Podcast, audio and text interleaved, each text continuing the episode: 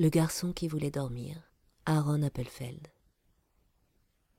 Depuis la fin de la guerre, j'étais plongé dans un sommeil continu. Je passais de train en train, de camion en camion, de carriole en carriole, tout en demeurant dans un sommeil épais, dénué de rêves. Lorsque j'entr'ouvrais les yeux, j'apercevais des gens qui me semblaient lourds et inexpressifs. Je n'ai aucun souvenir de cette grande errance, et il n'y a rien d'étonnant à cela. J'avalais la nourriture distribuée, ou plutôt les restes que l'on me donnait. S'il n'y avait eu la soif pour me torturer tout au long de la route, je ne me serais sans doute jamais levé, pas même pour une tranche de pain. Une seule sensation émerge de ce voyage abruti de sommeil. L'eau fraîche et limpide des rivières, apaisant pour un instant trop fugace le feu qui brûlait en moi avant que la soif ne me torture de nouveau. Les réfugiés me portaient à bout de bras. Si l'on m'oubliait, il se trouvait toujours quelqu'un pour venir me chercher. Mon corps a gardé l'empreinte de cette errance chaotique, bien mieux que moi. J'ai parfois l'impression d'être porté dans le noir ou d'avancer en titubant. Apparemment, je ne saurais jamais ce qui m'est arrivé durant ces jours de sommeil. Hormis le timbre d'une voix qui s'adressait à moi, le goût du pain que l'on fourrait dans ma bouche, et à part ça, le brouillard.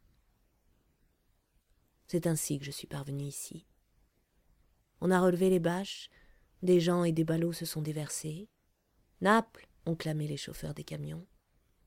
Le ciel était très haut, le soleil brûlant se noyait dans la mer, la lumière était aveuglante. Je n'ai pas eu la moindre envie de me mêler à la bousculade pour prendre un lit d'assaut dans un baraquement ou de faire la queue pour recevoir les vêtements distribués par les employés du joint. L'effervescence et la soif de vie de tous ces gens pressés me paraissaient grotesques. Je tenais à peine sur mes jambes, mais je réussis à me traîner jusqu'au pied d'un arbre où je m'effondrai et m'endormis. C'était un sommeil plus léger que d'habitude. Je pouvais entendre les éclats de voix et le ronronnement des générateurs. Je me redressai mollement. Je sentis la terre dure sous mon corps et pensai Bientôt on va me porter. Cette crainte retarda le sommeil, dans lequel pourtant je plongeais. Le soir, un homme vint me secouer. Que fais-tu là? Je gardais les yeux fermés, la bouche cousue. Il continua de me secouer jusqu'à ce que je réponde. Je dors. Tu as mangé? Je n'ai pas faim. Je connaissais bien ces désagréments.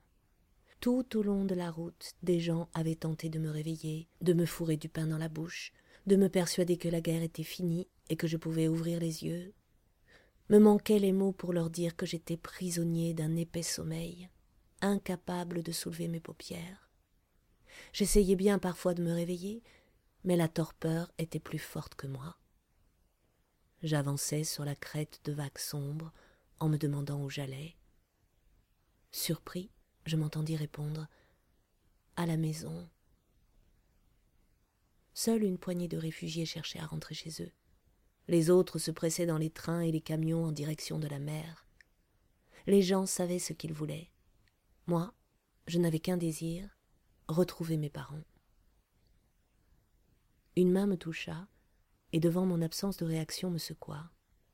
J'implorai les yeux fermés Laissez-moi dormir. Il ne faut pas dormir tout le temps. Mais je suis encore fatigué. Laissez-moi. L'homme s'exécuta avant de revenir à la charge. Mon sommeil était moins profond, et je sentais qu'il était déterminé à m'en sortir coûte que coûte. J'ouvris les yeux et fus surpris de voir un homme agenouillé qui ressemblait à mon oncle Arthur avec ses lunettes sur le nez. Je savais que ce n'était pas lui, mais la ressemblance me réjouit. Que fais-tu là? s'enquit-il avec douceur. Je suis arrivé avec les réfugiés. Vous venez d'où? Je ne pouvais répondre à cette question. Les lieux que nous avions traversés ces dernières semaines avaient été engloutis dans les vagues sombres, sans laisser de traces en moi. Tout en me dévisageant, il me demanda si je voulais manger quelque chose. J'étais sur le point de réclamer un chocolat chaud Mais je compris que ce souhait était stupide. C'était à la maison, et seulement là, que ma mère préparait du chocolat chaud, au petit déjeuner et au goûter, avant la tombée de la nuit. Je vais t'apporter un sandwich et du lait, dit l'homme, et il se leva sans plus attendre. La ressemblance avec l'oncle Arthur s'accentua.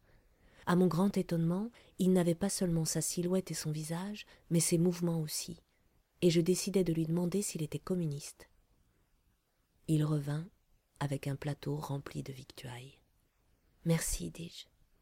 Depuis que j'avais dit adieu à ma maison des années plus tôt, personne ne m'avait jamais servi à manger sur un plateau. Bon appétit, dit-il. J'entendais ces mots pour la première fois depuis le début de la guerre. Je me mis à manger, et chaque bouchée creusa un peu plus mon appétit. Je dévorais tout jusqu'à la dernière miette. Il me dévisageait sans me déranger, puis il finit par me demander mon nom. Je le lui dis. Qu'est-ce que tu comptes faire? Dormir. Alors je vais te laisser tranquille, dit-il en s'éloignant. J'étais de nouveau avec moi-même, soulagé. Depuis la guerre, j'avais du mal à être en compagnie des hommes. Le sommeil était mon état naturel.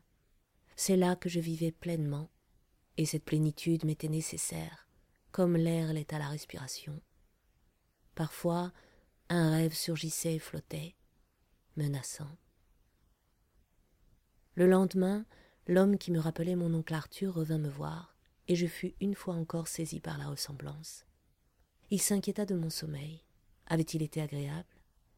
Je répondis par l'affirmative, puis je ne pus m'empêcher de lui poser la question. Connaissait-il quelqu'un du nom d'Arthur Bloom? Non. Vous lui ressemblez? C'est mon oncle. Il me demanda quel âge j'avais. Je le lui dis. Seize ans et neuf mois. Que veux-tu faire? me dit-il avec la sollicitude d'un parent et non d'un étranger. Je l'ignore encore. Plus tard dans la nuit, je m'éveillai et découvris un plateau de fruits et un mot où il était écrit Bonjour mon jeune ami. Je quitte le camp cette nuit et poursuis mon chemin. Je te souhaite un bon réveil et une vie pleine de curiosité, d'action et de capacité à aimer. C'était signé ton ami qui ressemble à l'oncle Arthur. Je lus et relus ces mots, la vue brouillée par les larmes.